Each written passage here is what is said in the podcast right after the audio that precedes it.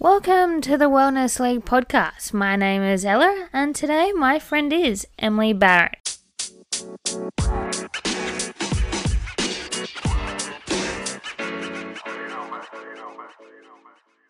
Emily is such a great triathlete, a pretty well rounded woman when it comes to studying lots of different topics. So, shall we dive in? Who are you? oh, all right. Well, I'm Emily, Emily Barrett from Queensland, Australia, but now living in cold, cold Adelaide, as you can see today. I just almost about to start speech pathology, um, and I compete in triathlons. Well, yeah, what a life. yeah. so, what's your earliest memory of being fit? So I was thinking about this before, It's and this actually is like, like a deep question that I ask is. everybody that it's stuck now. yeah, And I just love to hear where everybody started. Yeah, because I was just like, I don't know if I'm being truthfully. I don't know if I've ever felt fit. Okay. You know, like I feel like I've felt fitter Mhm. and I've felt less fit. hmm But I'm like, when can I pinpoint when I've actually felt fit? Or like your earliest memory of like playing sport or Yeah, that's yeah. where I'm kind of intending that. Yeah, so I reckon, um, so the memory I can remember of like most feeling myself being like, okay, I feel like, you know, I can do sport right now. Yeah. Is probably when I was in grade 10 at school. Mhm. So I always previously did like netball, um, and then I transitioned to rowing, and then I did like a little bit of dabbling of running here and there when my family moved up north Queensland to Bundaberg Yep. and there was this there was this run going on in the town and it was a 5k or a 10k um and dad's like em we should do the 10k and my dad's a bit of a fitness fanatic. Mhm. um so i'm like all right like we never ran 10k before. Let's let's give this a go. Yeah. so i'm there and we begin and i get to about the 5 or 6k mark and i was like dad why did you make me do this? I was like this is like terrible. Um and yeah dad just being dad was so patient through that. He's like come on em like just keep on pushing um and then ended up like getting to that finish line and ended up like doing really well ended up placing and getting first and like Wow. getting a bit of cash which honestly was a big game changer for me because I Yeah. was like oh my gosh like never had this before you know so I think dad really helped me push myself along that line and then like go like that was the beginning of like the Yeah. you know the fitness train Yeah, yeah nice. And then so moving on as was that the start of like your running career then? Yeah, so I did the 10K and then when I was at school, honestly, when I was in primary school and like normal school, like, you know, I never really thought I would get that much into running at all. Like, I remember being at cross country at school in like, you know, like younger years and I was just like, oh, nah, I don't want to do this, you know, like doing everything to my parents to try and get out of it, you Yeah. know, like not enjoying it at all. Um, and then, yeah, like dad sort of like, kind of backed off from work a little bit and he kind of introduced me to his like fitness world a little bit because he was a really big um like weightlifter and he loved cycling Yep. um so I just started running a bit with him and then at school I think when we moved to Bundaberg I just started running a bit more just to like you know I just really started enjoying it and then we did cross country one year and I somehow managed in grade 11 to win and I was just like what? Like I just uh, I couldn't believe it if I'm being honest. And I think just from there um the fitness sort of increased and it's like driven like I've had a wave of like sports like all over the place. Like was doing running and then when school sort of finished I went to college in Brisbane. Mm. kind of went down the more weightlifting pathway Yep. just because that's what like my dad did and that's where a lot of my friends went and I was just really really enjoying weightlifting Yep. Did you go as far Um, as the CrossFit kind of way, or did you just stay with the Olympic Mm, lifting? just stayed with like the powerlifting sort of stuff Honestly, that's so smart. yeah Because the rest of CrossFit's crap. yeah. Honestly, I wish I kind of gave it a crack. Like I did give a couple of CrossFit like sessions a crack, and I thought it was such a cool sport. I'm like, they are athletes to be able to run a 10k and then suddenly wi- like lift weights like that. yeah. Um, but I think just poor student Emily was like, I can't afford the like Yeah. CrossFit gym. So I was like, okay, well, how are we gonna make this work? And I was just going to the university gym and doing like a lot of powerlifting. How strong did you get with that? Like, do you remember? Oh, deadlift was always my best. Yeah. So I think I got up to like 140, I yeah, think, for nice. deadlift. Yeah. squat. It was really weird. Like squat and deadlift should like go side and side. Oh, squat, it was No. Mine's never been the same. Yeah, I was gonna say squatting was bad. I was like, oh, I probably I did uh, get up to 100 at one stage, but like Yeah. not great. And then uh, bench was like up to 70, so I was like getting there. Yep. Um, and then I think what happened from there was COVID. Yeah. Like COVID happened, I think, and then I was like, well, I just want to give something else a go. Yeah. And I think I was moving out of like college and stuff, and I was just like, I've always wanted to give a triathlon a crack, like always. Mm. So I just signed up for this like Olympic triathlon. Me, my friend and I like were like, let's just give it a go. Ended up joining like a tri club to like help like you know get through it because I was like, Yeah. I have no idea what and I'm learn doing. like the basics. That's always so good to join like a little club to know the tips and tricks that you can't really find out any other way. Yeah, exactly. And I remember rocking up to this tri club and I was like, I have no idea what is going on. I remember they had all their um Zwift setups. Yeah. And I was like, what is Zwift? You know?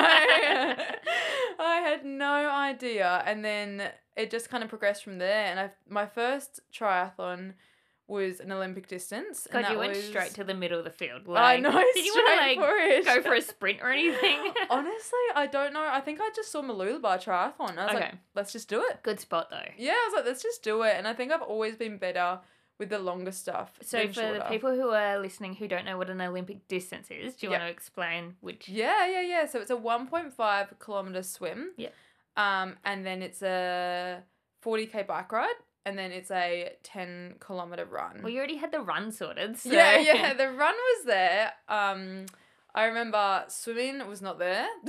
like the swim actually on the day was cut to 750 meters, and I Oh. was stoked. I was Were you swimming like the lake or the sea at that time? I was swimming mainly in the pool and then uh, sometimes in the sea because in Queensland it's so like everyone open water swims there. Like you Yeah, can right. just go in the water. Like I up north, like where my parents are, like they live right near the beach, so you just go down the beach all the time. Yep.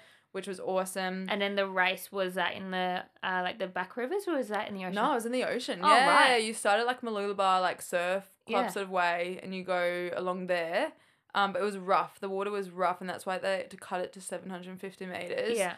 Um, but I remember beforehand, Dad and I, probably about four weeks beforehand, Dad's like, right, I'm like, you've got to do a practice run here. Mm. Like, let's go. Yeah. Oh my gosh. Like, I remember we did the swim and that was okay. Did the ride and I was like starting to like, you know, get there. I was like, oh no. And then the run, I reckon I had to walk the whole entire thing. Oh my god. And I think dad was like, oh no. what have you done, Emily? Um, but then we just gave Malula a crack. And I just remember getting to the end and I was like, this is epic. yeah. You know, this the is so adrenaline epic. rush is like nothing else. If you could bottle that stuff up after a triathlon or any like endurance sport like that and like sold it as a drug, you'd be Yes. a millionaire. yes, honestly, honestly. I think I said that on. Hattie's episode. The Yeah. same thing. I was like, just that feeling after you finish, you may feel so bad while racing. And as soon as you finish, you're like, all right, next race. Like, Yeah, I yeah. felt like I wanted to like just stop halfway through. But Yeah. yeah, yeah, there's Mm. nothing like that honestly, feeling ever. Honestly, and even through those dark points, you know, in that like race, in my first race where I was so naive, Mm. I remember just looking around and like, this is awesome. Like Mm. this atmosphere here, and you see people like of all different fitness levels, and I love that. Like, I love just seeing people out there giving it their best shot. I love that it it's such an inclusive sport. such an inclusive. Sport. Like you might be running next to like an 80 year old, but they're Yeah. still running. Like, do you know what I mean? Or you might like Yeah. the kids run past, and Yeah. you're like, everybody's involved. Yes, exactly. And just having the cheer squad on the sideline and then having all the volunteers out there. Like I Mm. Was just like, this is awesome. I did get to the end, I was like, I'm never doing this again. but I was like, this is awesome. So Yeah. Kind of just like led into all the fitness pathway through that way. Yeah. Yeah, nice. And then from there, what races have you done since? Yeah, so it kind of just spiraled. So I yeah, I did Mooloolaba and then I wasn't planning on honestly doing much after that. Like I was planning on keeping fit, but I wasn't planning much. And then we had some friends from our old tri club in Queensland. They're like, "Hey, we're going up for like to Cairns for like the half Ironman, the Ironman. Do you want to come?" And I mm. was like, "Mate, that's like three weeks out." I was like, "I'm not gonna do like a half Ironman." But then I rang up mum and dad. I was like, "Hey, dad, like, would you want to do a teams?" And he's like, Oh. yeah, and he's like, you know what? Like, am if, as long as I can just ride the bike, I'm good. um, so we just spontaneously went up there, and this was during like yeah COVID time, so it was a bit restricted with travel and stuff. yeah.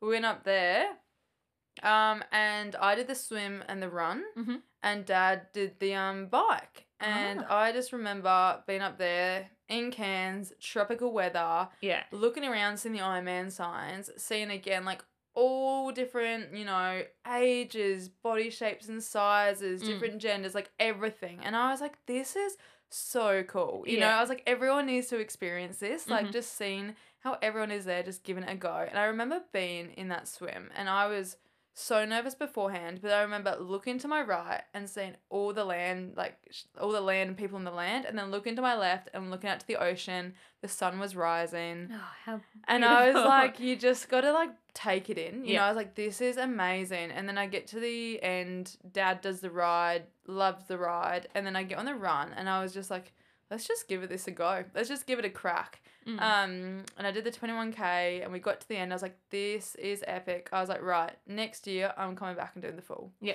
So I think as soon as the like entries opened, I was like, yep, done, signed up for the full. For the next year. um and what year was it?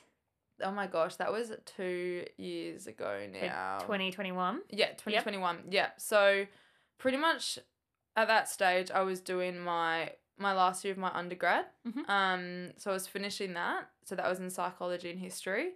Um, and then I moved to the sunny coast for my thesis. And then during that time I was like, okay, I'm doing I'm doing a full Ironman this year. You know, like I gotta get it together. Probably this one I did to do it while you're doing your undergrad as yeah, well. yeah, exactly. Um, and it was also a perfect opportunity for me because I don't know, it was like you didn't have all those, you know, constraints of life during that COVID times like you usually Yeah. did. Like I literally like could go out and exercise for as long as I wanted to. Mm. But I didn't like I couldn't go and socialize here or things were closed here. So it was Yeah. just the perfect open and like opportunity Yeah. to do the Ironman. So I joined a tri club in the Sunny Coast, um, Sunshine Coast Tri Academy. Yep. Um, and got coached by Toby Coote, um, and still am. And he is like amazing. Like he's like my counselor and my and my coach. Yeah. Um, and I remember joining the club up there, and I just remember I rocked up for that first swim squad. Oh, oh my god. I remember I was just like, I what am I doing? I remember getting to the end and Toby said to me, he this is the first moment he also like had ever coached me. And he's like, Mm. Emily, you um this is one of our easy sets. was just there and I was like puffing and I honestly don't think I went back to a squad. I got coached still, but didn't go back to a squad for like oh, two months after that because I was like, right, I got some work to do. Um, but we just kept plodding along. Um, I went home to Bundy a lot because again COVID, so I was like doing my thesis at Sunny Coast. Went home to Bundy, and Dad was like my main training partner. Like Mhm. he was amazing because he actually to support me signed up for the half Ironman, oh, which was really cool. Um, and then I actually met my partner Liam as well through triathlon. Yeah. Yeah, so he was um in a different state, but every time we saw each other, we were like trained together. Um, and then I did um Moreton Bay. Did Moreton Bay triathlon. That was a classic distance for like a warm up before it. So that Yeah. was a really love that distance. It's a two k swim. Yep. Sixty k bike ride. Yep. And a fifteen k run. Is that what they call like a PTO race now? Is that kind yeah, of yeah? it's like similar to that Yep. distance, and I love that distance. I was like, this is such a great in between. your sweet spot. yeah, yeah. I was like, this is, and then I end up doing that race, and I remember swimming, and swim felt great. Biking, bike felt great, and I got to the run, and I saw in the distance someone I knew, and then the competitiveness like took over, and I was like, right, I've got to send this. So I just started running and running faster and faster, and then I remember I overtook this person. And I was like, oh my God, now I have to keep this up. You know? and I remember running past Liam my partner. I was like, I went too hard too soon. But um, got to the end. if that's not famous words of a triathlete, Yeah. I don't know what is. yeah, honestly.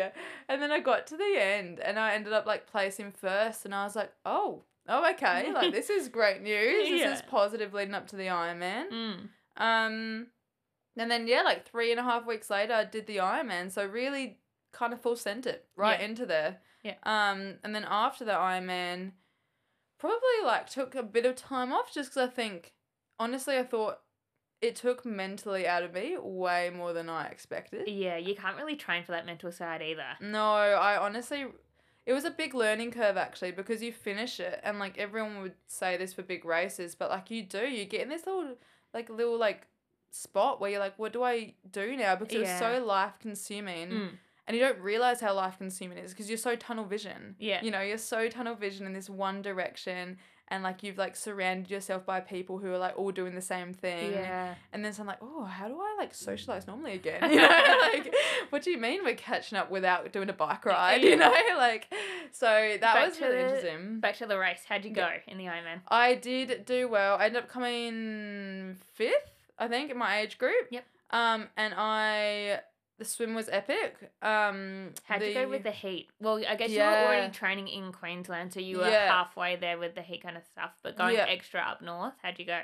I love the heat. So Okay. I don't do well in cold races. Right. But then the heat races I seem to just thrive off. Mhm. Um, I remember the bike ride. I don't know what I don't know what happened because previously beforehand I'd done a 180k bike ride just to make sure I could do it, and Yeah. I bonked so hard and mentally I found it so tough. So I was like, okay, this will be interesting.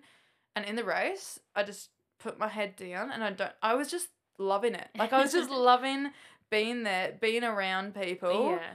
And I think I was just letting myself get distracted a little bit by like, you know, enjoying. I'm like, when else when else is this highway closed off? You know? Yeah. When else am I riding along the clo- like coast with no cars going past me? Yeah. You know, there was one point which I was like, this is disgusting though, because someone in front of me um went to do a snot rocket, but it flew back onto me because of the wind. And I was just mortified. I was like, get me off this bike. Um, but I just also like I didn't stop. I just sort of like, I'm just gonna keep going, just keep going. And I knew at the end, um, my mum and my dad were there supporting and my brother actually came to surprise me, which was Oh, so gorgeous. Yeah. So I got off the bike and they all there and I knew they were there and that's what was keeping me going. I was Mm. like, yep, okay, like I know they're there and I know when I'm on that run is laps. So I know I can see them. on Honey said lap. exactly the same thing at all Yeah. of his big races, how having that support crew around is so helpful. It's I reckon it's one of the most important things for me. Like I reckon having that support there and like knowing that I've sacrificed but also they've sacrificed so Yeah. much To be there for to you. To be there exactly and they're supporting and they're out there for a big day too. and so you by the time you got onto the run, your dad had already finished? Dad had finished, Yeah. yep. He crazy man, he had actually got a stress fracture a few days beforehand. No. And he still committed and he still just walked the whole entire thing, the whole entire run. So he committed. But he was there in the sideline. He had a big, massive microphone. And, and so they're there with the sirens, um, doing the microphone. And then Sam was there, like, cheering me on. Mum was there cheering me on. Um, so that was, like, such a good experience. Um, and then pretty much after, yeah, so that was an amazing experience. Then after that, uh, and my partner, was like, right, well, I'm doing an Ironman. so I was like, all right, we're going to keep going. yeah. Um, so then after that, I took a bit of time off and then I got back on program. I'm a big advocate for just personally, like, I need time off. Yes. Because if I just continuously pe- keep pushing through more and more, like, it almost pushes me away from the sport. Okay. So, like, in that time off, did you just keep moving in, like, a gentle kind of way, though? Just like no structure. So Okay. if I wake up in the day and I'm like, I want to go for a little ride today, I'll go for a ride. Or Yep. if I want to wake up and go for a little swim, I'll go for a swim. But if I don't want to, I don't have to. Okay, like that. Yeah, and I just feel like I don't like keeping generally fit, but like I don't have to have, you know, put all my mental capacity into it and just like take the opportunity to like catch up with friends again. Yep. You know, go out and like spend the whole day at the beach rather than like, you know, riding around and all that sort of stuff. Just to have that mental break for me is like super important Mm. after any race. Yeah. Um, I find it really hard to back it up, but then I feel like when I'm ready, I'm ready to like go back onto Yeah. it again. Yep. Um, yeah, so Liam signed up for the Ironman in Cairns, and then we both moved to Adelaide. Okay. Yeah, and then so pretty much from there it just started again. Um, and then I, um, we signed up for some of the races here. So we did uh, Murray Man. Yes. So he did the half and I did the Olympic. And I think that was a massive turning point for me actually because I pushed really deep for that race and I ended up winning that race. And I think that was like a massive game changer for me to see how deep I could push because Yep. I sort of did the swim And that was like 2023, yeah?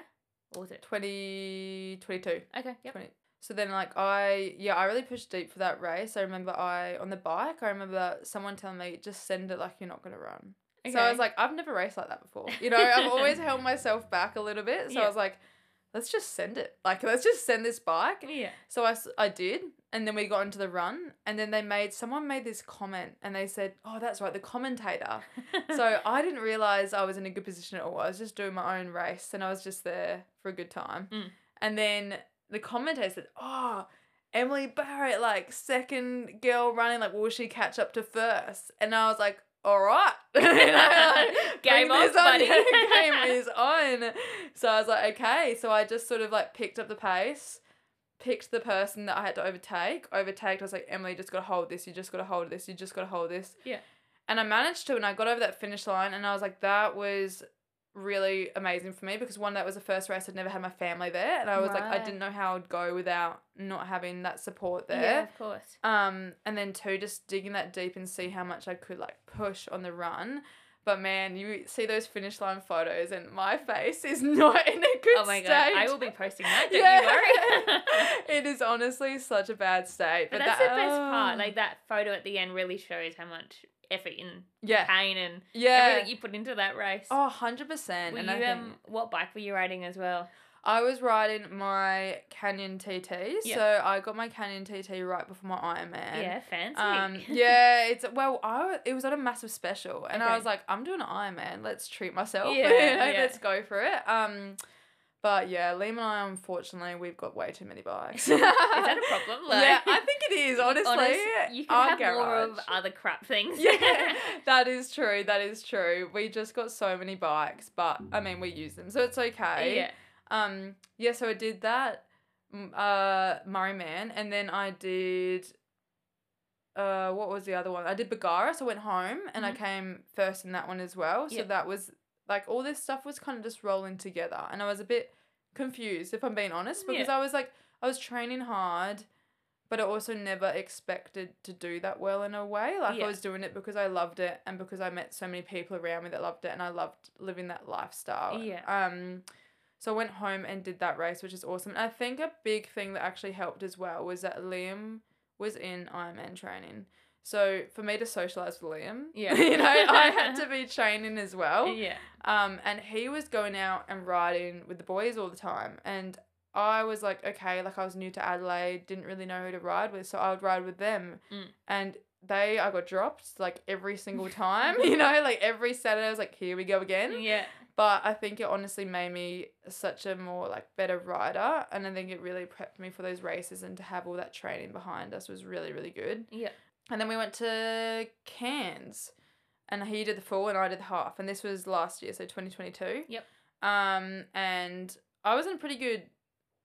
I was like, I would say I was pretty fit at that stage. Like I was doing really well. Like I had a really good consistent base, and I think for me, like consistency is. Like, I think for triathlon, like consistency is key Yeah. like you that routine Mhm. like is so essential like if i can wake up you know early get my training in go to bed early like i just feel really good and feel like i'm ready to like chase the day yeah. and like races are like that too right like you get up early you go to bed early like for Yeah. the races and stuff so i just like was simulating everything and i went along and i was there and then ended up doing a really really good race like my swim had improved a lot i biked really well and my run was just like way better than i've done previously and then Yeah. i ended up placing third at the ironman 7.3 Wow. so that was an awesome. I wasn't expecting that either. I remember Yeah. like seeing the results. I was like, no, no, like refreshed it again and again. yeah, I was like, I don't believe this. Um, but that was an awesome experience for me because that was sort of like as well, like okay, like Emily, like you're doing pretty well at this. You know, like you're doing Mm. okay at this. Like this is a really. I was really shocked by it as well, and I just loved the whole experience of being up there. And then again, Dad came up and did the seventy point three, so he was racing with me. And Did then, you win? I just have you. Did you beat your dad? Yes, I beat my dad. Honestly, I think he's just like he's a bit sour about it all the time, but he always looks at the little But, like, bike do you ever stats. say to him like you are that fit and good because of him? Uh yeah. Yeah. Oh, a hundred percent. Like I honestly give all my fitness credit to my like I think he was the one who like started it all and Yeah. like I think I've met so many people through it now, but I wouldn't have been able to do it without his like initial support and initial start. Like he was there every like you know bike ride where I chucked a tantrum. He was the one there, and he was like, "All right, we need to give you some OJ. We need to give you some gels." Like he was the one that was there, and also like my mum. Like my mum sacrificed so much during those periods as well because Yeah. I was back home in Queensland. Um, and mum would be there, and she would, you know, we did a massive ride from Bundaberg to Agnes, and that was like 120k, I think and mum would be there driving as support and then she'd like pull over and like you know meet us up the road to give us like you know smarties or whatever we Oh, needed the yeah and then she would drive us home and then mum would like you know drive me to the pool and she was just like so supportive as well and like i was coming home as well from adelaide for weekends she would like know i'd be training and she would still support me so much Did you have a bike that. in each state so you can Oh, train? it's a bit embarrassing. Yeah.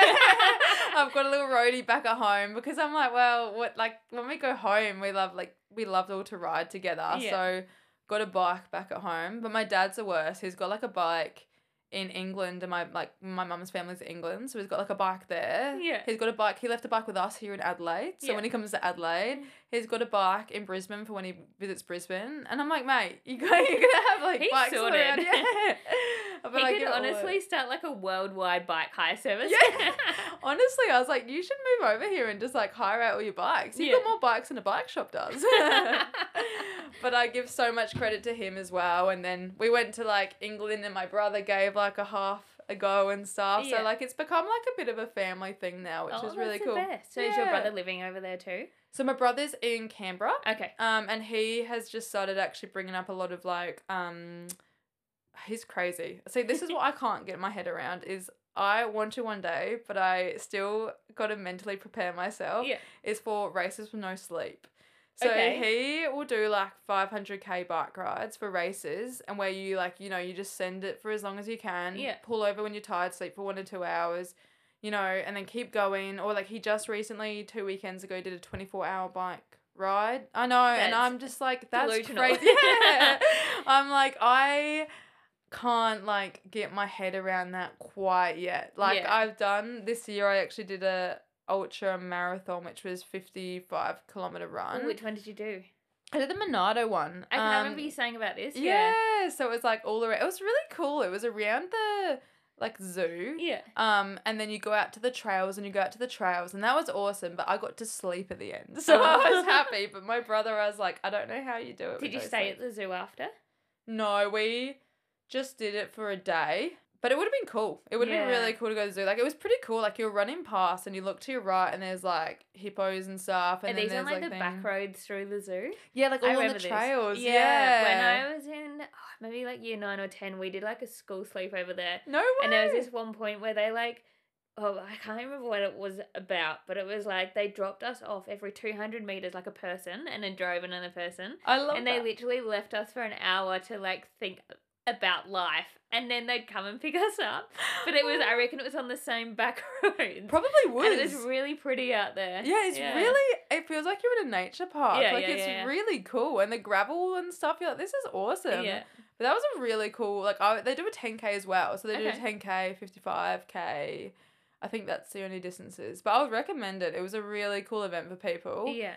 Um, but I did learn during that a lot. Like I actually, I've never been um, touch wood. Why I'm now, but like I've never been injured before, and like Okay. I did like a lot of consistent, like you know, big races leading previously. Mm. Um, but I did this run, and I think this year, um, I've just been like, it's been a big year. You know, I was not training very consistently with like study. Um, and I was like, I'm gonna do this ultra, and I was just running, and I realized how my body. I love running. Like out of the three of them, like running's my one that I can just go out the door and just run. I love Right. like mental capacity. Like I can go for a two k run or a 20k run and I feel like I get that buzz afterwards. You know, you just feel good when you've get gone for a run. I don't run, but I Yeah. get that after a swim. yeah, exactly, exactly. It doesn't matter how far you go, how long you go, you just feel good about yourself when you've done it. yeah. But I was just running and I think I've never been I've never been a high volume athlete. Like I've Mhm. always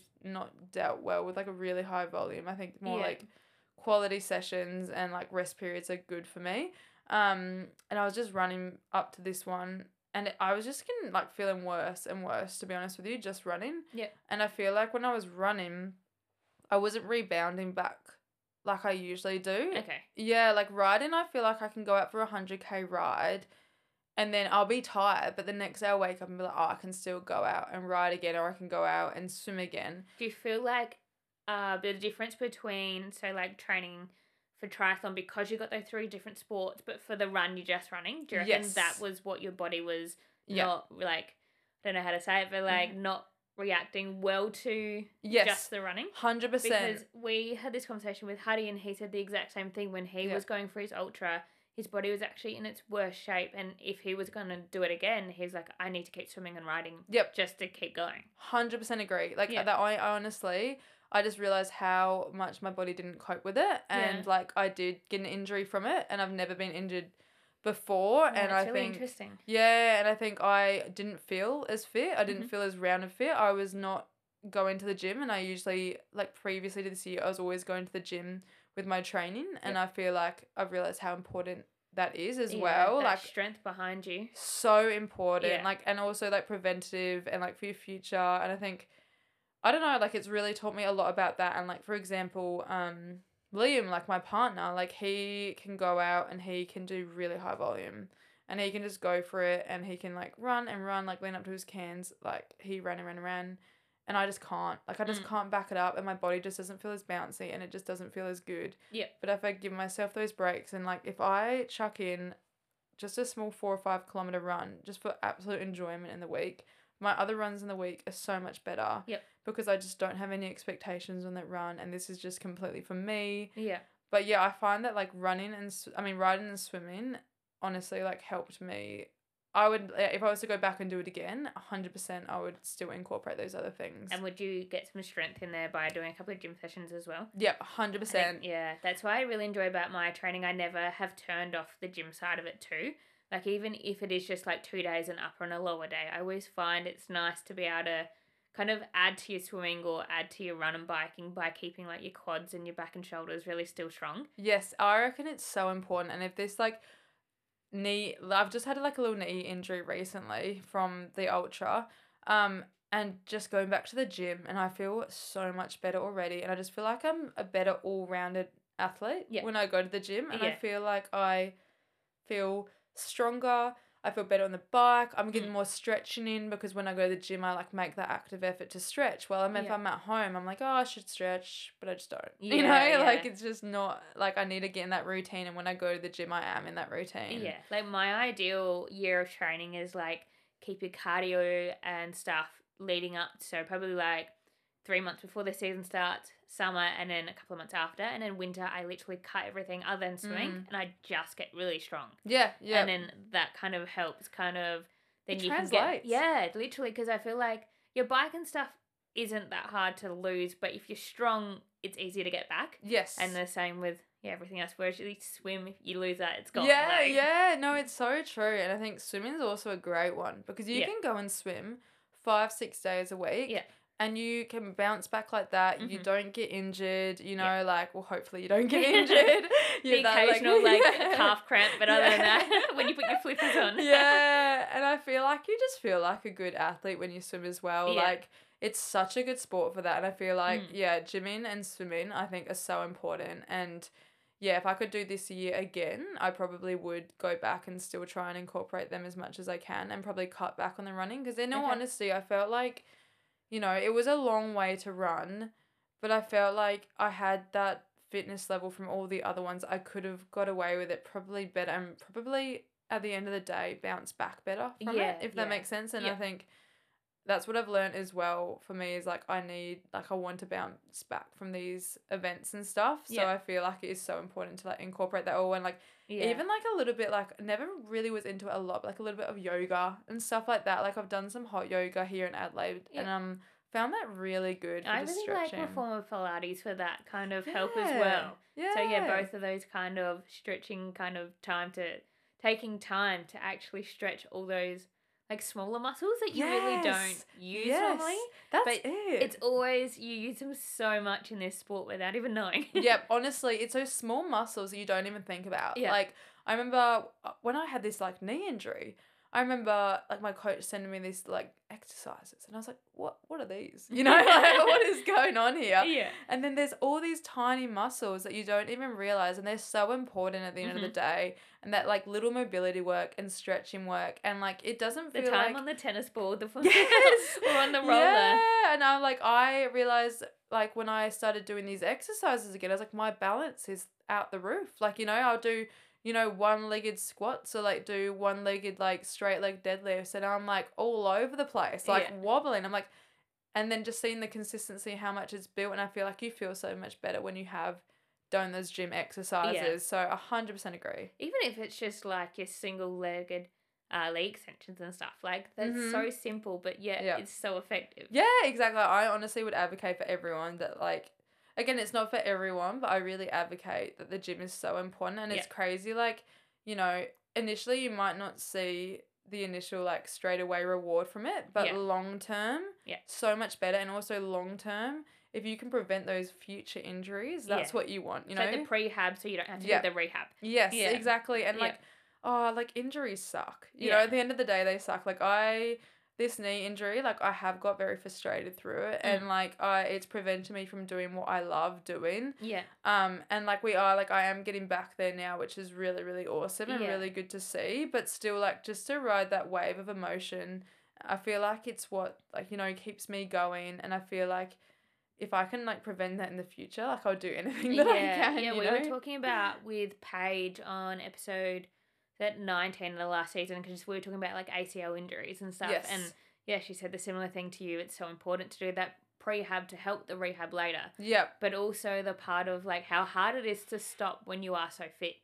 It's so hard. I think that's the thing as well. Like at the end of the day, this ultra, probably looking back, I shouldn't have done it. If I'm being honest, like I think it was a great experience for me. Yep. But I think this year I was just under like a lot of impact and like external stresses from uni, and I Mhm. wasn't training consistently. Yep. And to just go out and do like an ultra marathon, like that's not good in my body. But me being me was like, oh nah, she'll be right. You know, Yeah, like we'll yeah. keep sending it. And now I look back and I'm like, no, this prehab stuff and listening to your body is so important. And like fueling is like also so important. Like Mhm. I'm I've learned and I'm such a big advocate for now is fueling, especially like as well for girls. Like yeah, it's so easy to underfuel. Mhm. So easy to yeah, underfuel. hundred percent. I feel that. Mm, so I feel like it's so I've really learned over the years. Like I would say, for example, when during my full Ironman, I probably fueled the same as I did in my half Ironman. Okay.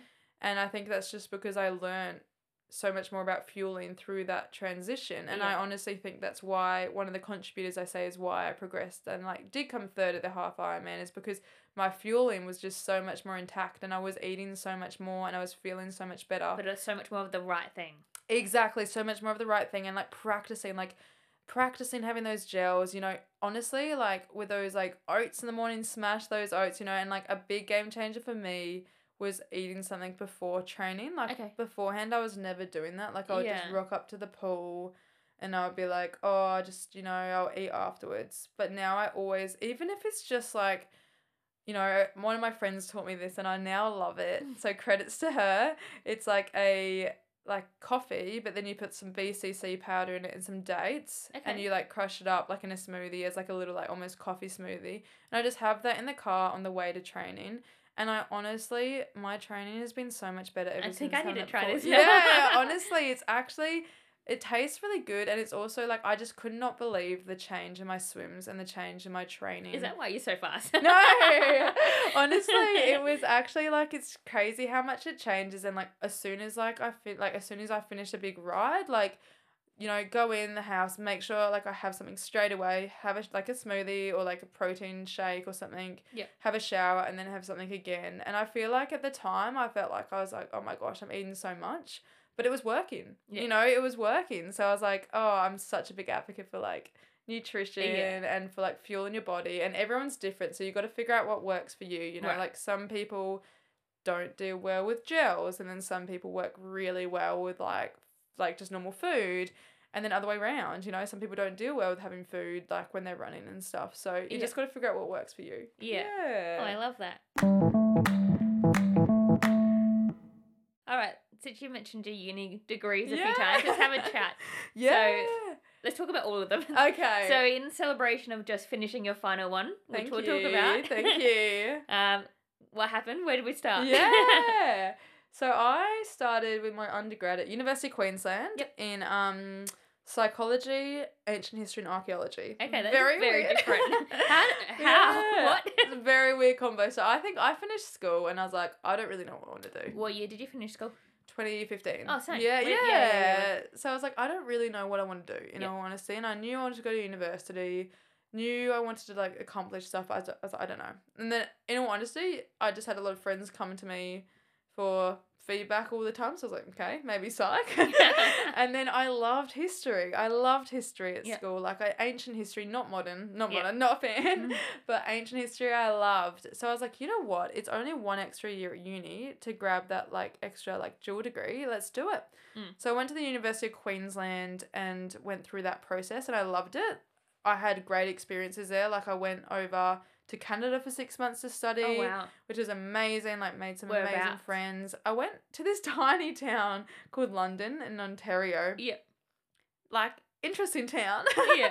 but it was a great time and it was like quite near Toronto and like made some like friends for life, which was um, awesome. So good. Um, pretty much came back to Australia, did six more months of study, and I was just like, why am I here? So went on exchange again to Ireland because I was like, why not? Like take these up. I'm like big advocate. Take the opportunities when they're Yeah. there, you know. So went to Ireland for six months to study in Dublin, which was again unreal. I Yeah. recommend Dublin to like everyone. It's so cool. Um, came back and then I finished that degree and then I was like, right, if I want to go down the psych pathway, which is what I was thinking initially, um, I was like, got to go and do my thesis now. So I went to the University of the Sunshine Coast. I moved to the sunny coast because I was like, I miss the beach. I want to be near the beach. yeah. Um, and I did my thesis. So I actually was going down like the sports psych sort of element there. Yeah. So I did my thesis in um, like uh, metacognition. So the way you think about your own thoughts. Okay. Um, which is kind of crazy. And then um, anxiety before a race. And this was comparing people who went in like independent individual sports, so like triathletes and runners and stuff. Yep. People in team sports, like football players, netball players, and then online gamers. okay. Yeah, and we looked at the differences to see like who prior to a race or an event, I should say, had the most like anxiety, um, Wow. etc. Yeah, so pretty interesting. It actually came out to be um, online gamers. Okay. Yeah, and then um, individual sports and then team sports. And I think that again came out because like online gamers, like if you're gaming and stuff, right, like you're by yourself and you have a lot more time to ruminate and think about your own thoughts. Mhm. Or if you're in a team sports setting, you're surrounded by people, so you can let it out and you're kind of like relaying off And the each other. support's there. Yeah, Yeah. exactly. Yeah. So I did my thesis there, which was really awesome. And during that time there, um, I got an experience in a in a allied health clinic because I was like, well, I need to get some clinical experience. Yep. Um, and there was again like OTs there, there was psychologists there, and speeches there. And I was like, I never, ever, ever thought I wanted to work with kids. Like, no, I didn't even contemplate it. And I got there, and then I was working as a AHA, and I started working like with all the different elements. And I just fell in love with the speech with kids. Like, I just was like, I can see myself doing that like this for a really long time. Yeah. So then I was like, stuff it. Like, masters is two years for psych anyway. Let's go and do my two years masters of speech. Yeah. Um, so Liam got posted here, and then I got accepted into my masters here. So it's sort of just figured out. And in the past two years, just finished my master's in speech pathology. Yeah, good. soul crushing experience. Do you like? Yeah. So I had friends who did speech. Um, Yeah. and do you like pick on people how they talk and everything Oh my god! Like it's so funny. I asked the same question when they finished uni. They're like, yeah, to know, and then like since then they're like, yeah, yeah. I feel like half the time I can't speak English. Like half the time I say something, I'm like, oh my gosh, how am I going into speech therapy? How do you go like listening to podcasts and how people speak on them? I I think you are more sort of wired in. You Okay. are more wired in. Yeah. But I think as well because I love.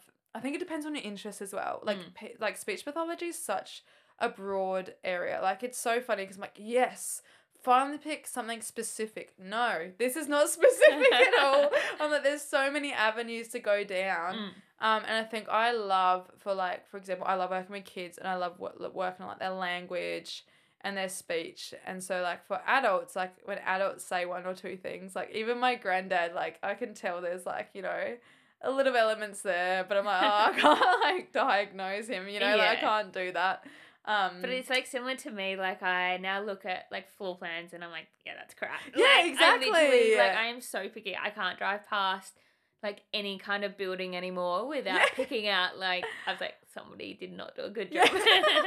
so yeah, it's weird when you learn something like speech or design and how you get so picky on the rest of the world. yes, I feel like you're just more wide in, aren't you? And Yeah. You're more aware. You're yeah, like, yeah, very like hyper aware of it. yeah, yeah, exactly. And then you're more aware of your own speech as well. Like Yeah. for me, I might like say a word or I might like, you know, trip over a word. I'm like, oh my gosh, have I have I got stuttering? Like, have I got it? And I'm like, no, I'm okay. Like, you know, it's just like you completely overthink this Mm. stuff. Um, I think since you're more like aware. having this podcast and having to edit it, like from the beginning and listening to my voice to now, I honestly Yeah. had to like mentally think that's not me talking, yes. and so Yeah. I can listen to the whole thing, and it's. I know I speak much better now, but like, isn't it interesting? Like when you're so, So wide into like who else sits with a headphone and listening to Yes. themselves talk back? Yeah, exactly. Oh, even when I record, like sometimes we have to record client sessions just because Yeah. like you'll go back and you'll have to like record the information, and Yeah. I'm like skip over my part I'm talking and skip over my part because I'm like oh my voice. Yeah, no, you get used to it. Yeah, but it's been a massive two years. Like I think it's been like huge, and it's probably been a way more emotionally tolling than I Mm. expected because it's like a four year degree compressed into two years Oh, wow. it's it's big and it's been a big big big experience and i think the last year i've sort of unfortunately had to pull back on a lot of stuff i love like Yeah. i had to pull back on like the triathlon sort of elements a little bit there and my coach and i had various discussions to just say like look i need to get through this degree first and like he was he's been so supportive throughout the whole entire thing Yeah. and he's been like amazing like he's actually the one half the time like look like let's come off structure for a while take some time get Mm. through this part and then you can come back on when you're ready um but i'm so excited for next year and honestly it's just like have that routine Yeah. you know like not have those massive assessment periods just have like more consistency and like i can you know train way more consistent like i can come home and like be home Yeah, you know like i don't have to come home and do all my study and my assignments and then you're not like waiting for your so like assessment results and it's just been a massive two years and there's no holidays within it too and, Yeah. but it's been an amazing experience like i've just come back from like the nt Yeah. for like a placement experience and that was epic Yeah. absolutely loved the nt Yeah. yeah so Was it like a very different experience to your placements in Adelaide? So different Yep. so different i think I, I have loved the metro placements but i think you're out there in this remote community and it's small like it is tiny out there Yeah. you know so Like everything. people? Yeah, oh, I don't even know, but there's a big RAAF base out there, so there's Okay. quite a few. Um, but it was out in Katherine. Um, but it was just a beautiful experience, like working so that out there. explains all the sandwiches on this side Oh my of like the cliff. yeah, yeah, yeah. To give context, I literally every Thursday and Friday or whatever, we'd go to this like um big waterfall, Katherine Gorge, Yep. and we'd take up our sandwiches and make a sandwich up there for sunset and stuff. Oh, like it was so- beautiful, and like if you love the outdoors and Mhm. stuff, it's beautiful there, and you know they've got the hot springs there, and even to work in those remote communities was awesome, and I I loved it because I'm a morning person, and like Yep. To get up there early, like to get in your exercise and all that, you have to get up early. So everyone's up there bright and early, like getting their exercise in. They've just started their first park run, which is exciting. Oh Yeah. wow. So the NT was awesome. And I actually really enjoyed as well being there solely for placement because I think when you're here and I was on placement, you know, you come home and you've got like all those regular sort of uh, I don't know, like jobs you've got to do, and I've got to catch up with this friend, I've got to do this, and I've got to do that, and like life's still there. Yeah. Well, when you're up there, you're like, I'm here for placement. You know, I'm here for nothing else except for that. Yeah. So you just, I just got in a really good routine, and I really, really enjoyed it. So and how like, long were you yeah. there for? It was a while. Uh, yeah, nine weeks. Nine weeks. Yeah, Yeah, wow. But it was pretty brutal. Like we came back, came back on Sunday, then Tuesday our final exam, and then Friday final assessment. So it was a bit of a slamming last week, but we had grab ball last night, so we're there. Yeah. Yeah, yeah.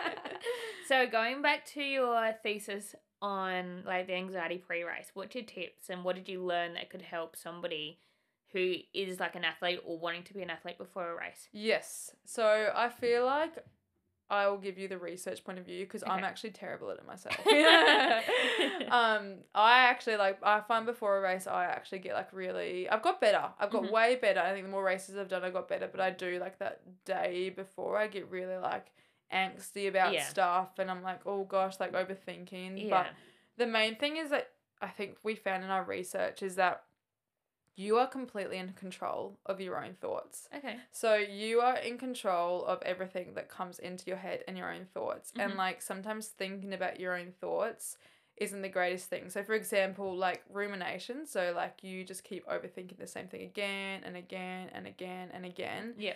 And a lot of the time, if you are, you know, a lot of people can get in that cycle and you need to snap out of it because if you get, keep thinking of that thought again and again and again and again, you're going to start performing that way, you know? But Okay, if yeah. you snap out of that and start twisting that and knowing that you have the capability to change that mindset, no one else, just you, Mhm. then you are able to change that mindset into something else and something more positive. How do you change it? So it's like over like self control. So it's practice pretty much, and it's practice. So for example, say before a race, I'm there. I'm thinking, I don't know if, if I can get through this swim. I don't know if I can get through this swim. That water's really choppy. That water's super choppy. How am I going to get through this swim? The only person who is thinking that is myself. Mhm. And at the end of the day, every single other person in that race is going through that same swim, that same chop. Yep. So what can I do to change that? Yeah. So I've got to take that element where I either change it and I'm either like, okay, well, you know what, Emily, you have practiced. You have practiced in the open water and you've made that like element that I know in Queensland, even where the like my coach, whenever the water's choppy, you're still in there because Mhm. you're practicing that choppiness so you can simulate the race. Or you might be like, you know what? Let's get to that first buoy. Let's get to that first buoy in that swim, put our head up, and then we'll see where we're at. And you just got to completely change your mindset and know that you have the capability to do that. And it's Mm. hard to do that. And no matter what I say, you know, it's there's not just one single tip to it. It's just continuation over a long period of time for you to be like, oh, what am I thinking? Control that thought Yep. and change that thought. So that means you are taking control over that thought. yeah Because otherwise it just keeps on continuously ruminating, ruminating, ruminating. Um, and then again, you've got like your own individual things as well that you've got to do. But the main thing is, yeah, like you have control over that thought. No one else has control over Yeah. that thought. Yeah. Yeah. How do you? What do you recommend for like through the study on like people and the sleeping the night before? I know Mm. spoke to a lot of like triathletes and people in sport, and they always find that they never sleep well the night before. Yeah, I know. I think I feel you on that one. um, I think at the end of the day, again, you've got to control your own thoughts. I think what I found that I have really helped, and again, I think in research it's been found as well, is like if you simulate those sleep. So, for example, say you have to be up at 4 a.m. for a race. Um, I know like a couple days beforehand, I'll go to bed really early and I'll wake up at that time. So, like, Okay. I'm already in that body clock sort of mindset Yep. and my body's ready to be in that clock. Mhm.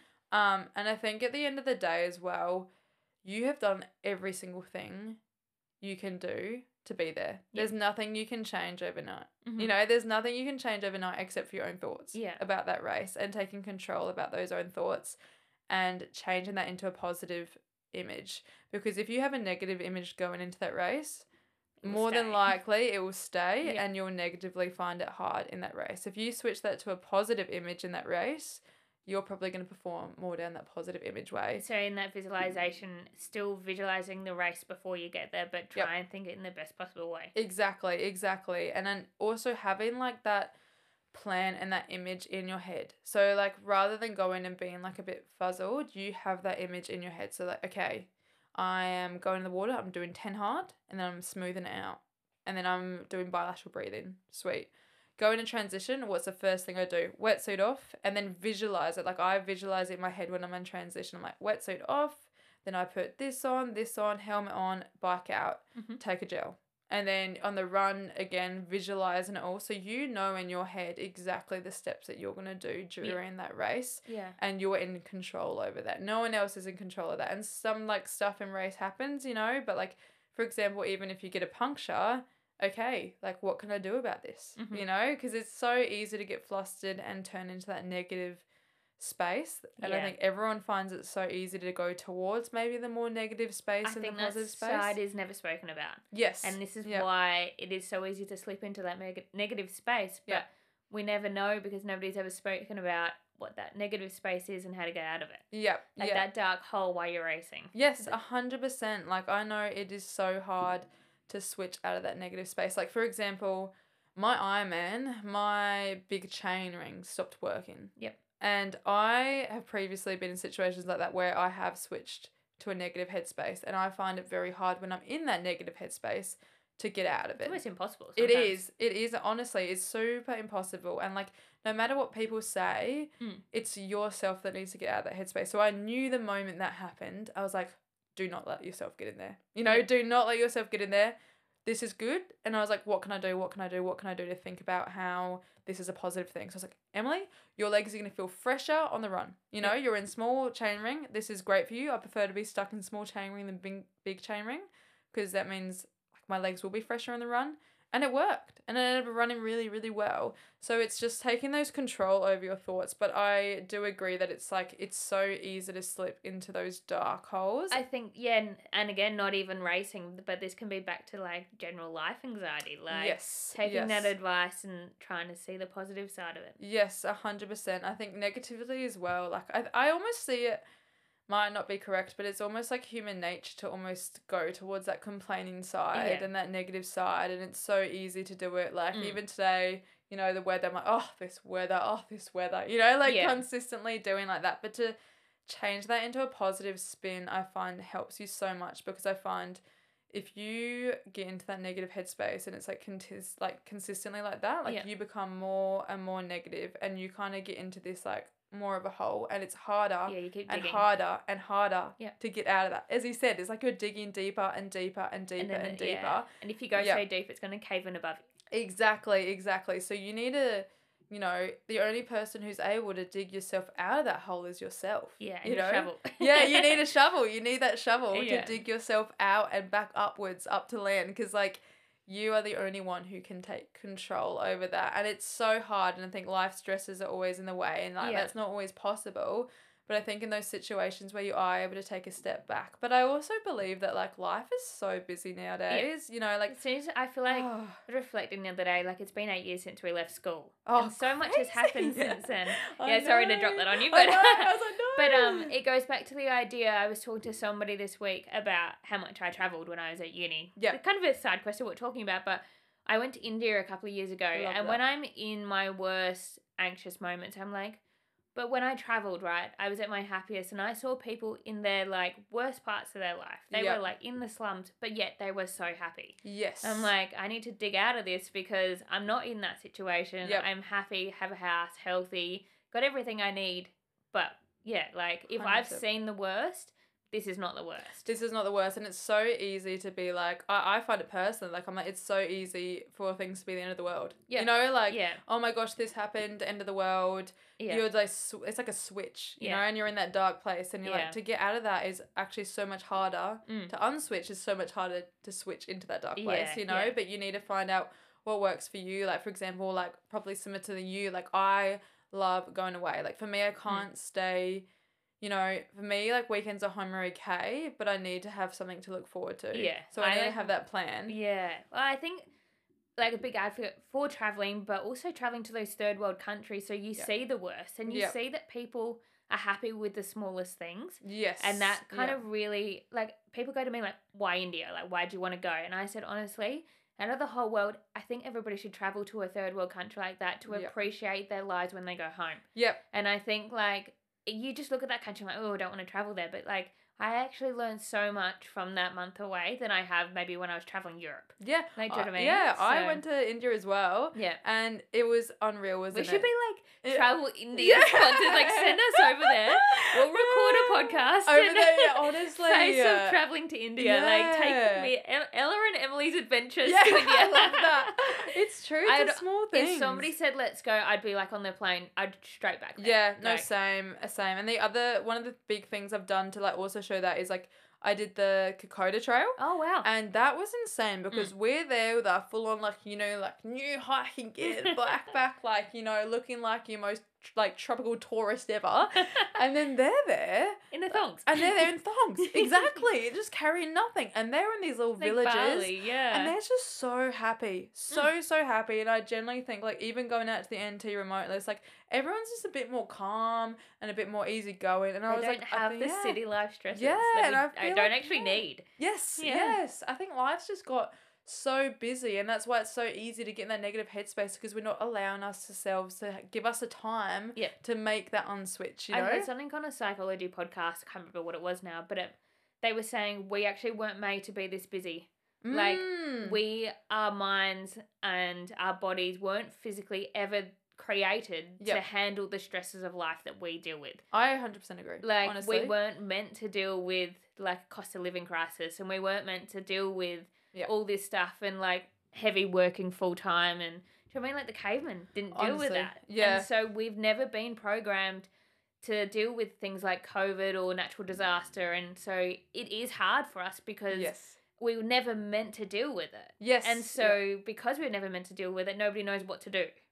Honestly, I completely agree. Like, I even look at myself and I'm like, I'm in front of the TV, and then I pick up my phone, and then I go for a walk around the house. I'm like, Yeah. what am I doing? Emily, Yeah. just sit down. You know, like, why are you walking all over the place? Yeah. Why are you looking at stuff? Like, I'll be on the phone on speaker, and then I'll be like scrolling on something. I'm like, Emily, stop. You know, like concentrate on one thing at a time. You Mm. don't have to have like multiple things going on at Mm. once. It's okay to chill. Yeah. But I think also it's like, I don't know, I found it really hard over the past year as well, especially coming back from COVID, like how to chill again. You Yeah, know, same- like same here. how to switch I off has been hard. Mm, I made the big mistake, like the whole of 2022. I was like, I'm just going to push through the whole year. I'm not going to take any breaks. I put all like the pressure on myself to never get any of my classes covered for my boot camp. Yep. I was like, didn't take any breaks from work. I think I had two days leave, and one was my birthday, and the second day I helped my parents move house. And I got to maybe September and October, and I have never been so burnt out in my life. Yep. Like I literally hit the biggest wall, and I've just kept pushing. And I'm like, Christmas is around the corner. We're gonna rest then. yes. And we've got to like December when we're recording this podcast. Yep. And I honestly just feel like I have no energy to train at the moment, but I'm still going and just putting in what I've got left. Yes. And I'm like, I'm just pushing through to the end of the year. But yeah, like I think I'm never going to do this again. I'm never No. going to push this hard because I really haven't got anything out of it. yes. Yeah. Like mentally, it's like this year, man. This so year's been like, and I like back to when I was at uni, I was pushing this hard, but the thing was, I was traveling every three to six months overseas and taking breaks. Yes. Yeah. But my mental break was taking myself out of Adelaide and getting somewhere in the world. Like I know it sounds expensive, but I was working what you three enjoyed. jobs and Mm. that was my break. And I came back and I reset again, and then just pushed harder. Hundred percent. Whereas, yeah, so I completely agree. Like this year's been just absolute chaos. If Yeah. I'm being honest with you, like 2023, I'm like, oh my gosh, this is not the year. and I think a lot of people like it's so rare to speak to people nowadays and be like, how are you going? And Yeah. it's like everyone's just like, oh yeah, right. Oh yeah, yep. Yeah. Oh yeah, ready for the year to end. And I'm like, everybody's it's so saying rare. I'm pushing to the end yeah, of the year. and Yeah, it's so rare. It's actually so refreshing when I meet up with someone or meet a friend. I'm like, "How are you going?" They're like, "I'm actually really good." I'm like, Yeah. "Oh, I love that because I've not like heard that much So this year." This podcast is dropping as a season uh two, episode one, so it will be the start of 2024. So turning our negative part around, and we just had a little burst. What are we doing new for the year oh, to make it better? bringing on 2024. um, I think next year, honestly, is just gonna be a year of taking more time for me. well, this year. yes, this year. Oh my gosh, yeah. Taking more time for me. Like I think I think I've realized sometimes I can be a chronic people pleaser. Yeah, yeah, and I think that's okay, but I think I need to really learn to have the balance with Yeah. that. And I think a lot of people probably do. Yeah. And it's okay to say no to some stuff, but do again what I love doing. So again, like traveling, I love traveling and having that routine and work and I'm so excited not to be studying to be honest with you and just have that routine where I can like, you know, do my exercise in the Mm. morning, do my exercise in the Arvo. I've signed up for Port Mac next year, so that's like the big goal. Hoping to do pretty well with that one, so we'll see how it all goes. Um, or this year, I should say, Port Mac this year. Yeah. Yeah. Um, because that will be like the big goal for this year, and then I this think is that's seventy point three, right? I'm gonna do seven point three. Yeah. Yes, and then I've got like two plans. I'm either gonna, hopefully, big drop, but hopefully maybe qualify like podium and then qualify for New Zealand. Okay. But we'll see That's what in happens December? in December. Yeah. But if that doesn't happen, because I feel like this year I've learned I put way too much expectation on myself, and it's fully myself that's put the expectation on. Yeah. So I feel like I'm going to then, well, this year I'm going to have a backup plan. So I'm not, you know, if something goes wrong, it's okay. Yeah. So I'm gonna potentially do Busso as well. But I just think like I just want to have some more downtime and learn how Yeah. to, you know, relax and just read my books and be Yeah. okay with that Yeah. You know go off and go surfing again and not have every single Dust thing off our boards and Yeah. let's go. Honestly, just not have as like I think this year it's been like weekend after weekend after weekend planning stuff, Yeah, and I'm no like, you know what, 2024 is going to be about being a bit more spontaneous, Yep. and doing the things I love. Love That's that. a plan. Yeah, so good. Yeah, I think I'm very much the same. I think this year I will honestly be taking breaks because Yep. I just feel like in 2023, I felt like I had to have a reason to have a day off. And like it sounds really stupid, but like I've always just thought I need it, like, I just can't Mm. take a day off just for no reason because that just sounds dumb. So I think, yeah, to take more frequent breaks, even if it is like a Friday or a Monday, just to have an extra long weekend Yeah. and maybe even like a week in the middle of the year just to stop and reset so that you don't get to say like September, October and then yeah, everything just breaks down. Yeah, I feel like we just went from this really quiet period Yeah. where you were fine and like we were just starting to get in our groove on how to live living like that. Yeah. And then next minute full send. You Yeah, know, like yeah. the next minute before you know it, bam, doing this, doing that. The thought is like that we've had maybe two and a half, three years of nothing. Like Yep. we had to cut everything away, restart because of COVID happened. And then we got to 2023 and we're like, well, we've got to make up for three years that nothing happened. exactly. I think that's what everybody, yeah, had found kind of Yeah. in that time. So 2024, we're going back to a normal rate. We've made up our time and Yeah. um, yeah. I think also just like reading more how you feel. Hey, like I feel like there's been so many times this year where like I feel like my social battery has like gone down compared to what it was previously before Yeah, yeah. COVID, and I think like I probably like just tried to push that a lot in 2023, and I think 2024 is about like nope, like socialize when you're happy. And Yeah. then when you don't feel like it, you don't have to Yeah. because then you're not going to burn out. You Yeah, know, yeah. you, you don't have no. to. Yeah, Yeah, yeah. learning how to say no, but in a polite way. Yeah, yeah, yeah. Sorry, see you next week. Yeah. yeah, fair enough. All right, name a sliding door moment in your life so far. So, a point where you've had to turn left or right, and it's been a pivotal decision in changing your life. This is a really big question. Not sorry. Really big question. Um, I think there's multiple, like mini sliding doors. Um, for me, I would say one like probably one of the biggest sliding doors for myself Yeah.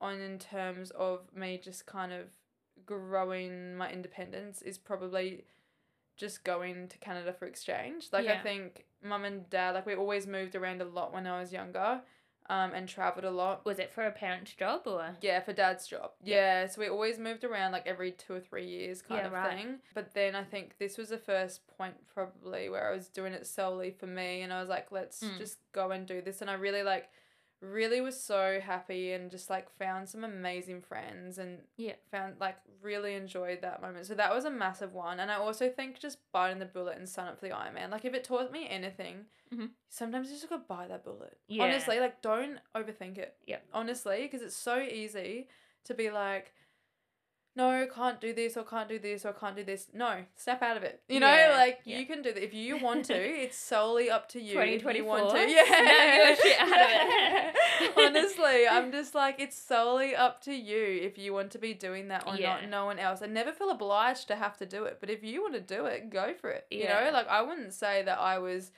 fit leading up to that. No way. I just you just got to bite the bullet and like get that consistency in. And I think there's never there's never a good time to do anything. So I think these moments also taught me there's never a good time. You Mhm. just got to do it. Yeah. You know, just got to bite that bullet. Yeah, that's so good. What are you uh, consuming at the moment, as in podcasts, TV shows, books? Your podcast. Of Oh, course. everybody says that. Like, thanks, but. But stuff. Um, like, I know. I was saying to a friend the other day, I was like, it's I just can't get my head around I'm making this podcast and I'm loving doing it, I still can't get my head around that people listen Yeah, and actually it's such a enjoy it. weird- love like so many people message me, like saying, "This is great. You made me laugh so much," Oh, and I'm like, that. "Thanks," but I just can't get it in my head that that's what's Take happening. it as a compliment, mate. like I'm looking at the numbers and seeing that people are listening every week. Like I don't know who's still listening. yeah, yeah. like it's. I just know it's such an interesting concept. But like podcasts podcasts. are going off. yeah. Uh, Like honestly, like podcasts are going off. I honestly, if you'd asked me maybe a couple of years ago that I'd be running this, but I honestly now saying it, I wish I started earlier. Like I really wish I started this back maybe when I was in uni. I know I, I didn't have the time, but I mean like I just enjoy making this so much and I think it's the positive change that you're giving somebody's day is insane. Yes, and I think that is the main thing why you're probably like the, your podcasts are going so well is because you love it. Like you Mm. Can tell when someone loves it or not. You Right. know? So you, you can tell when you're enjoying it and you're Yeah. laughing and this and that. And that's what for me, like, I don't want to listen to podcasts that When they're sad yeah, yeah. I had my Christmas work party obviously in December, and no joke, somehow it came up in conversation that all the guys at work were like, How's your podcast going? You talk about it all the time. Oh. I was like, I actually don't, but I know you're all stalking my Instagram page, so I can see you. Watching. but it's just so funny. I was like, as much as you pay me out for doing it, it's actually bloody fun to yeah, have. exactly. Having like all the jokes that you say comes Yeah. out on my podcast. So watch what you say, guys. Don't talk too quick. no, No. it's alright. They're too oh. boring to come on. no, don't be ridiculous. Oh, I hope they're not listening Oh to no, no, this no, right now. just- no, because they were like, "Oh, you should get one of us on." I was like, "Are you any of you fit?" And they're like, "Not fit enough to come on my podcast." I It's a like, wellness podcast. That's a no from me. That's hilarious. Oh, ruthless, mate. Ruthless. I only like quality guests, alright? I feel privileged. oh, but besides yours, I used to love the Inside Tri show. okay. Um, it's like this triathlon podcast. I used to listen to it like going to work like every day Yeah. going to uni. But she's just stopped like stopped hers, which are really sad. But they're really awesome. Yeah. Um, and then I don't know what's going on in twenty twenty three, but I just haven't been into music this year. Really? Yeah, which is like really unusual because usually I'm like, yes, like let's go, like love a good music concert, like love music, but I just Yeah. have- feel like I don't know, I just haven't been listening to as much. Yeah. Like, what but- would your Spotify rap look like? Oh no, don't. Please go on. no, it's so embarrassing. really? Because I'm just like, I would think I'm more into like the more uh indie sort of music, like And who was your number one? Oh no, Go on. I I'm not proud of it. Go it's, on. it's Taylor Swift, would not say I would not say like I'm. I wouldn't say in all honesty I'm a big Taylor Swift fan. I don't My know. mum's just got on the Taylor Swift Oh, like, fan, and I'm like, "Mum, seriously?" It's so I I usually listen to like you know like the Royel Otis I love Foster the People I love like, like, a big like Triple J kind yeah, of thing. like I love Triple J and then I think there was just two songs no I went to one of my friends spin classes because she was running spin classes Yeah. And it was Taylor Swift theme. I was like oh, I don't know any Taylor Swift music. Like I don't know what's going on and then there was these two songs and we just like were doing spin class to it and it just went off and I was like, all right, this is a jam. So I think I started listening to these two songs every time I was driving to training. yeah. And then somehow it ended up being like my top songs. And I was like, no, this is so embarrassing. I'm very glad she's nowhere near my top Yeah, ten. I I, actually say. don't listen to her at all. No, I I honestly have not listened to it all this since this year. And I still ever since I saw that unwrapped, I literally culled it. I was like, this is really embarrassing. I was like, not happening anymore. I was actually pretty proud of mine. Uh, Rüfüs Du Sol came Love in Rufus. again at number one in mine. It's like the fourth or fifth year in a row. that is impressive, Yeah, mate. like- not getting sick of the songs. oh, I'm honestly obsessed because I have this playlist on my Spotify of everything they've made from start to like like as current as whatever they drop. But then there's all the remixes in there too. So Mm. no matter what, I've got like a wide range Yeah. of yeah, and there's like a Rufus for everything. I no, I do love Rufus. I know that's why I was shocked by. I think that's just that showed me how much little like I've been listening to music this year because I was like, this is not right. Like this is not my usual music at all, a music type. So I was like, nah, something's gone on here. so we, and uh, your favorite TV show as well? TV show. Oh, I'm a big British TV show fan. Yeah, so am I. I know.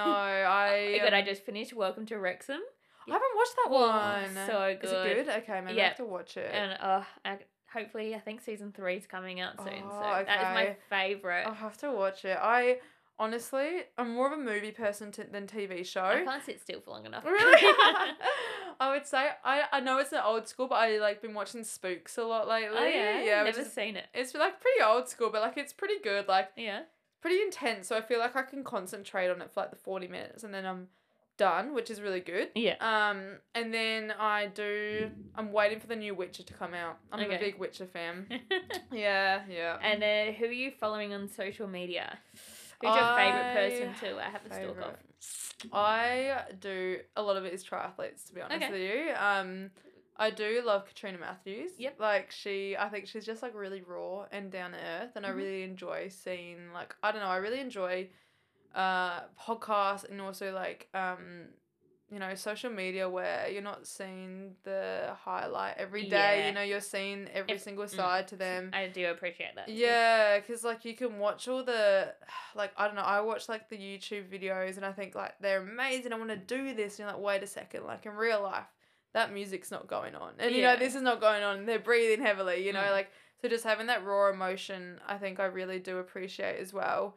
Um, and just I also do like I actually think Lucy Charles Barclay does her social media amazingly. If I'm being honest with you, I think she I does love her really well YouTube videos. her YouTube videos are so good, and I think she's actually really like she's just got such a round experience and really good footage, and I think they're Mm. just really good to watch. So yeah, her videos around just before um, Kona and then after Kona. Mm, insane. Yeah, I completely agree, and even like through her whole injury, she was just so positive, and she was doing everything she can do, and you can just tell she. I was surprised that she was so open about her injury leading up to the race, knowing that Mm. the competitors were probably watching. yeah, what I actually, mean? that's so true. I was- If I was her, I know that she is very open, but I would have released those after the race yes, because no, I wouldn't want agree. my competition to know that I was struggling.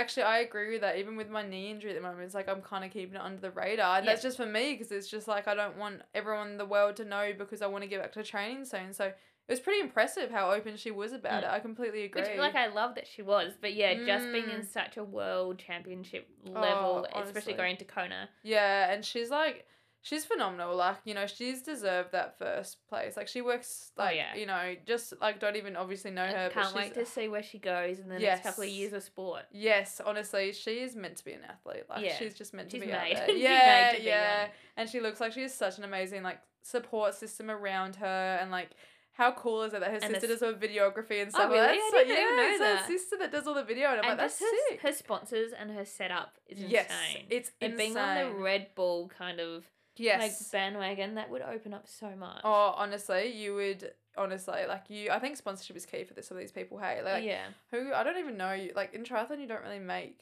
a lot, so I Yeah, think unless you get- sponsorship, you, yeah. need it. You need it, and oh, like, unless you're winning those big races every year. Yes, exactly, exactly. And I think in triathlon, you never know what's going to happen. Like, what and it's happens if such an injured? expensive sport too. Such an expensive sport. Don't even get me started. No, we're not going to start into that because we No. honestly talk about that for another hour.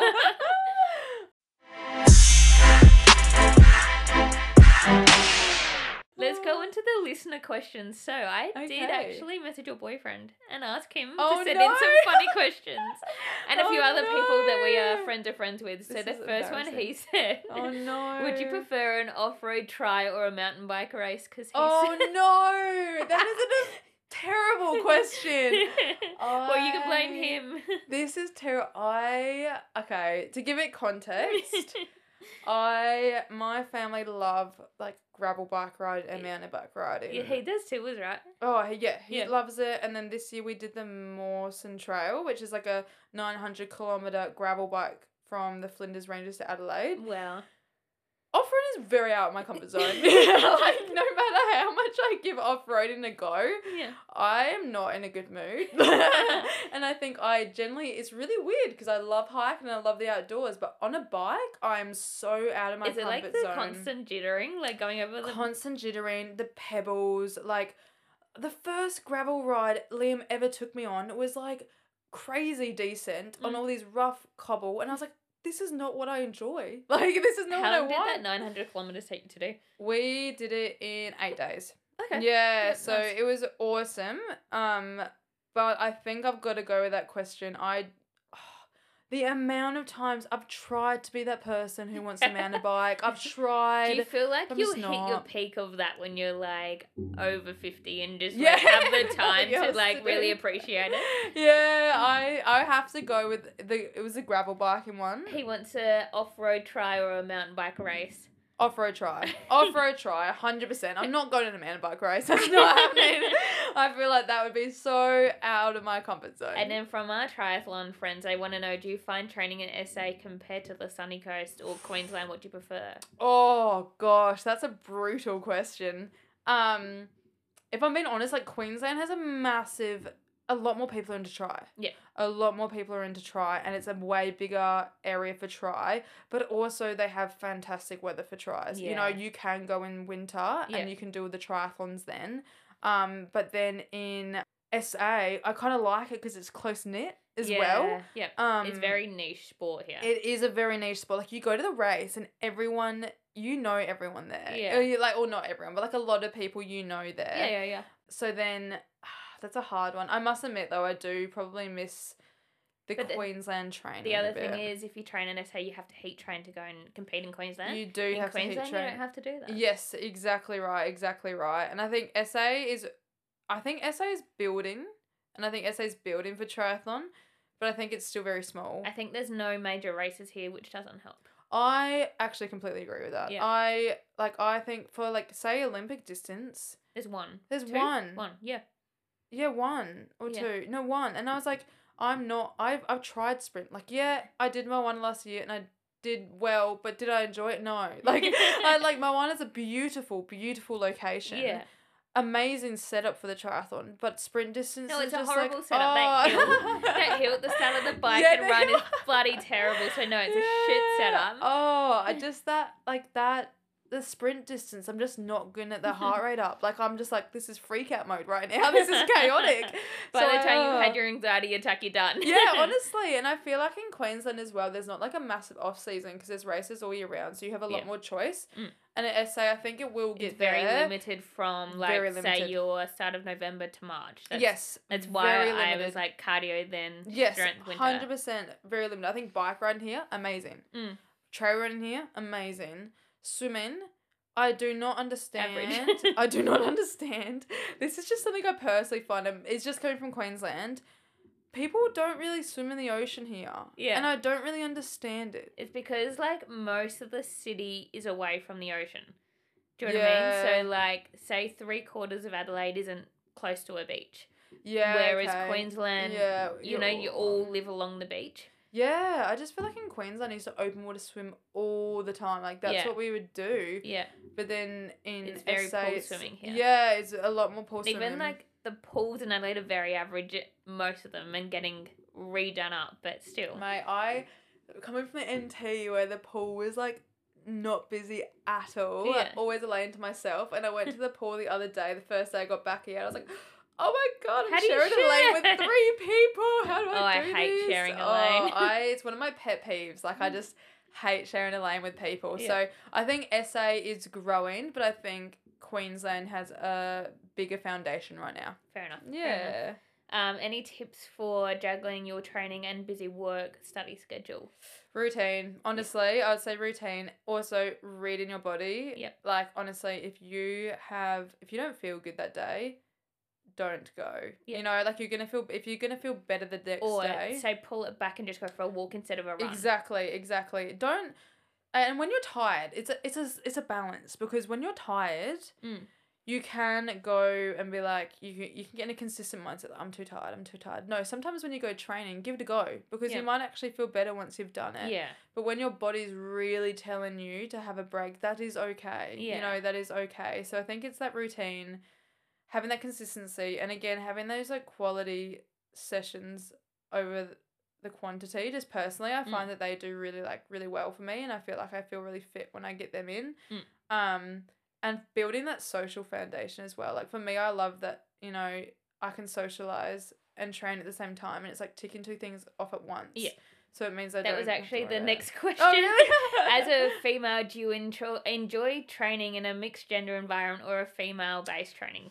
Big question, big question. I do enjoy training in a mixed gender do I, yeah. environment. I think I really think it also ba- makes me a better athlete sometimes. Especially like within the swim, the men are so much one taller, yeah, two uh they're stronger but in a different way. in a different way. I and agree. so like we may be stronger, but because we are shorter, we don't have like the arm span or the legs to kind of push. Yeah. So swimming with the taller guys or the stronger guys, it is nice to have that to kind of like go. I don't know. Do you know what I mean? Like aim to be like that. Hundred percent. We'll never be like that, but I mean, we'll get faster.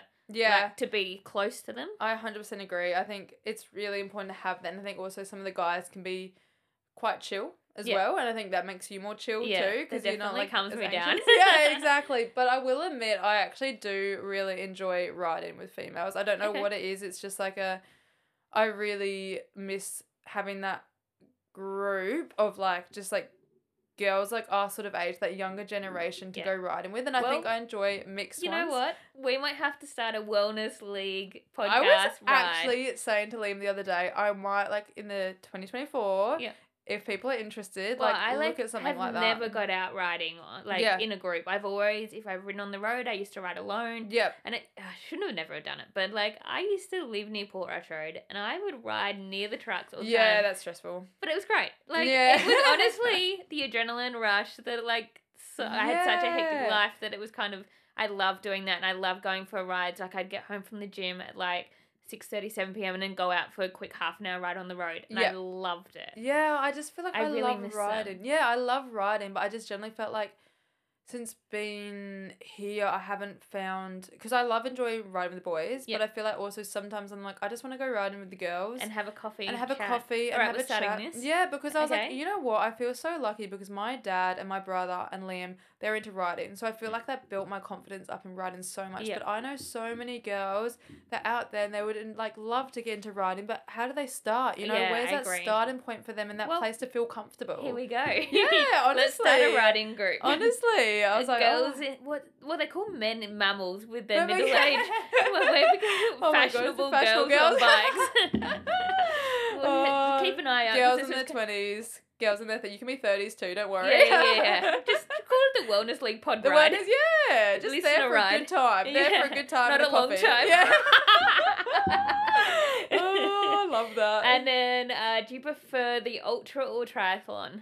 I think you kind of spoke yeah, about that. Yeah, I loved the ultra in terms of it really showed you what your body can do, and I think it was an amazing environment. And if I'm being honest, a way more relaxed environment. Like Yeah. everyone around there was really relaxed, really supportive of each other. Every time someone runs past each other, everyone's cheering each other on. Like triathlon's more like head down, you know, don't Yeah. talk to people. Yeah. Um, but I think I felt like I was a stronger and better person when I was doing the all round. So personally, I just feel better with the three sports rather than the one. Yeah, Yeah. fair enough. All right, the next person said, be honest, but how fun is it training in the group with Hattie being the trainer?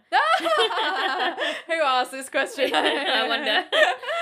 I love it. I think I think honestly those groups have such a good positive mentality and I Yeah. think we like I think with triathlon I got to a stage if I'm being honest where I was putting too much expectation on myself and everyone was like really, you know, like being around competitive people I loved, but I think personally I probably put too much expectation on myself and I Mhm. would get really anxious leading up to races. And Yeah. then now I'm like, you know what? Like I want to do well, yeah, but I'm also there for a good time and to be around people I Yeah, love. and laugh. Around like good laugh.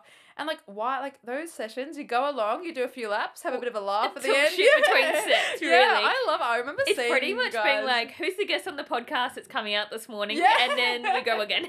yeah, honestly, I just loved. I remember the first time I saw that group, and I was just like, I so they just there. laugh. Yeah, they're just laughing Yeah. around and having a good time. I was like, this is awesome. Like, this is what I'm about. Like, I'm here doing my sets, Mhm. swimming well, getting a good session, but having a laugh. Yeah. have my socialization. Love so it. good. All right, my favorite part of the pod time. It's five fast questions. Oh gosh, here we go. So between questions one and twenty are the numbers. okay. All right. So when I say a number, you literally have to spit out the first thing on your mind. You're not allowed to think about it because that's when the like the best answers come out. Okay. All right. So what's your first number between one and twenty? Two. Okay. Two. Coffee with somebody dead or alive. Who is it? Gosh. First thing? My grandfather. That's honestly the most common one. That's Sorry. common. I no, no, it's fine. I actually I love that so much. What would you say? I would say that he's an amazing guy. and I would say what I'm doing with my life and Yeah. just catch up with him. Yeah. Oh, I love that. We on the episode with Millie, um, last season, I think it was episode 19, we said the same thing. And honestly, had to cut half the answer because we both almost started crying about what we would say. no. No, quick fire. Come on, mate. Anyway, no, no, we, we actually had the quick fire, and then we both started talking about it, and I actually had to edit the podcast to cut out what I said about it. But anyway, yeah, Aw. same same answer. All right, next number. Uh, six. Okay, number six is on your Instagram page. What are you looking at? What's your constant theme that comes through? Triathlon. Basic, I know. Love that. Uh, next next number. Ooh, 10. Uh, if a movie was made about your life, who's the actor or actress playing you? Oh, oh my gosh. How am I forgetting her name? Uh, Jennifer Lawrence. I was like, Oh, just watched, I just watched like, um, the Hunger, Hunger Games. Games the other day. I was like, I'm vibing with this. This is great. And I think she's a great actor. So I'm like, Yeah. yep, Jennifer Lawrence. Love that so much. I was almost gonna say, you know the who played um Ella Enchanted. I love her. What's her Um, name? I can't. Anne, no. Anne Hathaway. Yeah, yeah, yeah Anne Hathaway. What yeah. a vibe she would be. She would be a vibe. She'll be fun, hey. All right, next number. um, let's go 15. All right, fifteen. Your favorite place in the world. Iceland. Wow. Yeah, I went over to Iceland very spontaneously with some friends I met in Canada, Yep. and we like met and we're like, we want to go to Iceland next week. There with two vans in Iceland, and we just camper van around Iceland. Wow. So poor, Yep. so poor. Like It's a really of the- expensive country, oh, right? So expensive. Like some of the decisions we made were just like we were so poor. We would go into a hostel, take the free food, and then we couldn't afford to stay at the hostel, so we'd drive onto a free car park and have the free food But somewhere else. of the best memories Oh, sometimes. honestly, like I was so poor, but it, that place recommended to everyone. Like it, if you want to go to a place that's just so different to everyone else, like it feels like you're on Mars. Mm. It's amazing. All right, Yeah. last one. Uh, let's go number four. Okay, number four. Uh, something that you look forward to in the future. I'm about to the overland track. So quickly jump in here to say when Emily went to Tassie, she actually got engaged. So congratulations to Emily and Liam. All right, let's get back to the pod. With Yeah. Liam, yes, we're about to on Friday go and do the overland track. So four day hike over in Tasmania. So you will have already done that. yeah. Oh my gosh, we would have already done that. when Yeah. What's something like big that you look forward to in the future? Big future? that I look forward to in the future. Um, honestly, sounds weird, but career progression. Yeah, like I feel like I've taken such a long time to get to where I finally want to be in terms Yeah. of my career and my degree. Um, and I'm so excited to just finally start like being in that work environment, being like networking and like really increasing that career. I'm really I've got no idea where I'll end up, no idea, Yeah. but I'm excited for that. Oh, that's yeah, so good. Well, yeah. thank you so much for coming on today. No, thank you so much. And I'll tag your Instagram and stuff so everybody can look at your Sounds good. yeah, your Yeah. triathloning and they can be full of that on that feed too. Yeah, no, thank you so much, and hopefully we have a great 2024. Yeah, here's to a big one. and and less busy than 2023, but full of more adventures. More snapping out of it, guys. Love that. Thank you. What an amazing athlete Emily is trying to juggle everything while studying many different courses, but her way of looking at the mindfulness and coming into a race and you know how to really get your brain into gear so you do have a successful race is quite interesting. She is quite the woman when it comes to triathlon, and it'll be interesting to see where she goes in her career in speech pathology and also her races into 2024. So, thank you for returning for season two. We've got some big episodes coming this season, so stick around and listen every Wednesday to what we have to drop. And if you love this episode as much as I did making it, please share it around on your Instagram or any of your social medias. Don't forget to like, subscribe, and have a wonderful rest of your day. Have the best week, and see you next Wednesday. Bye.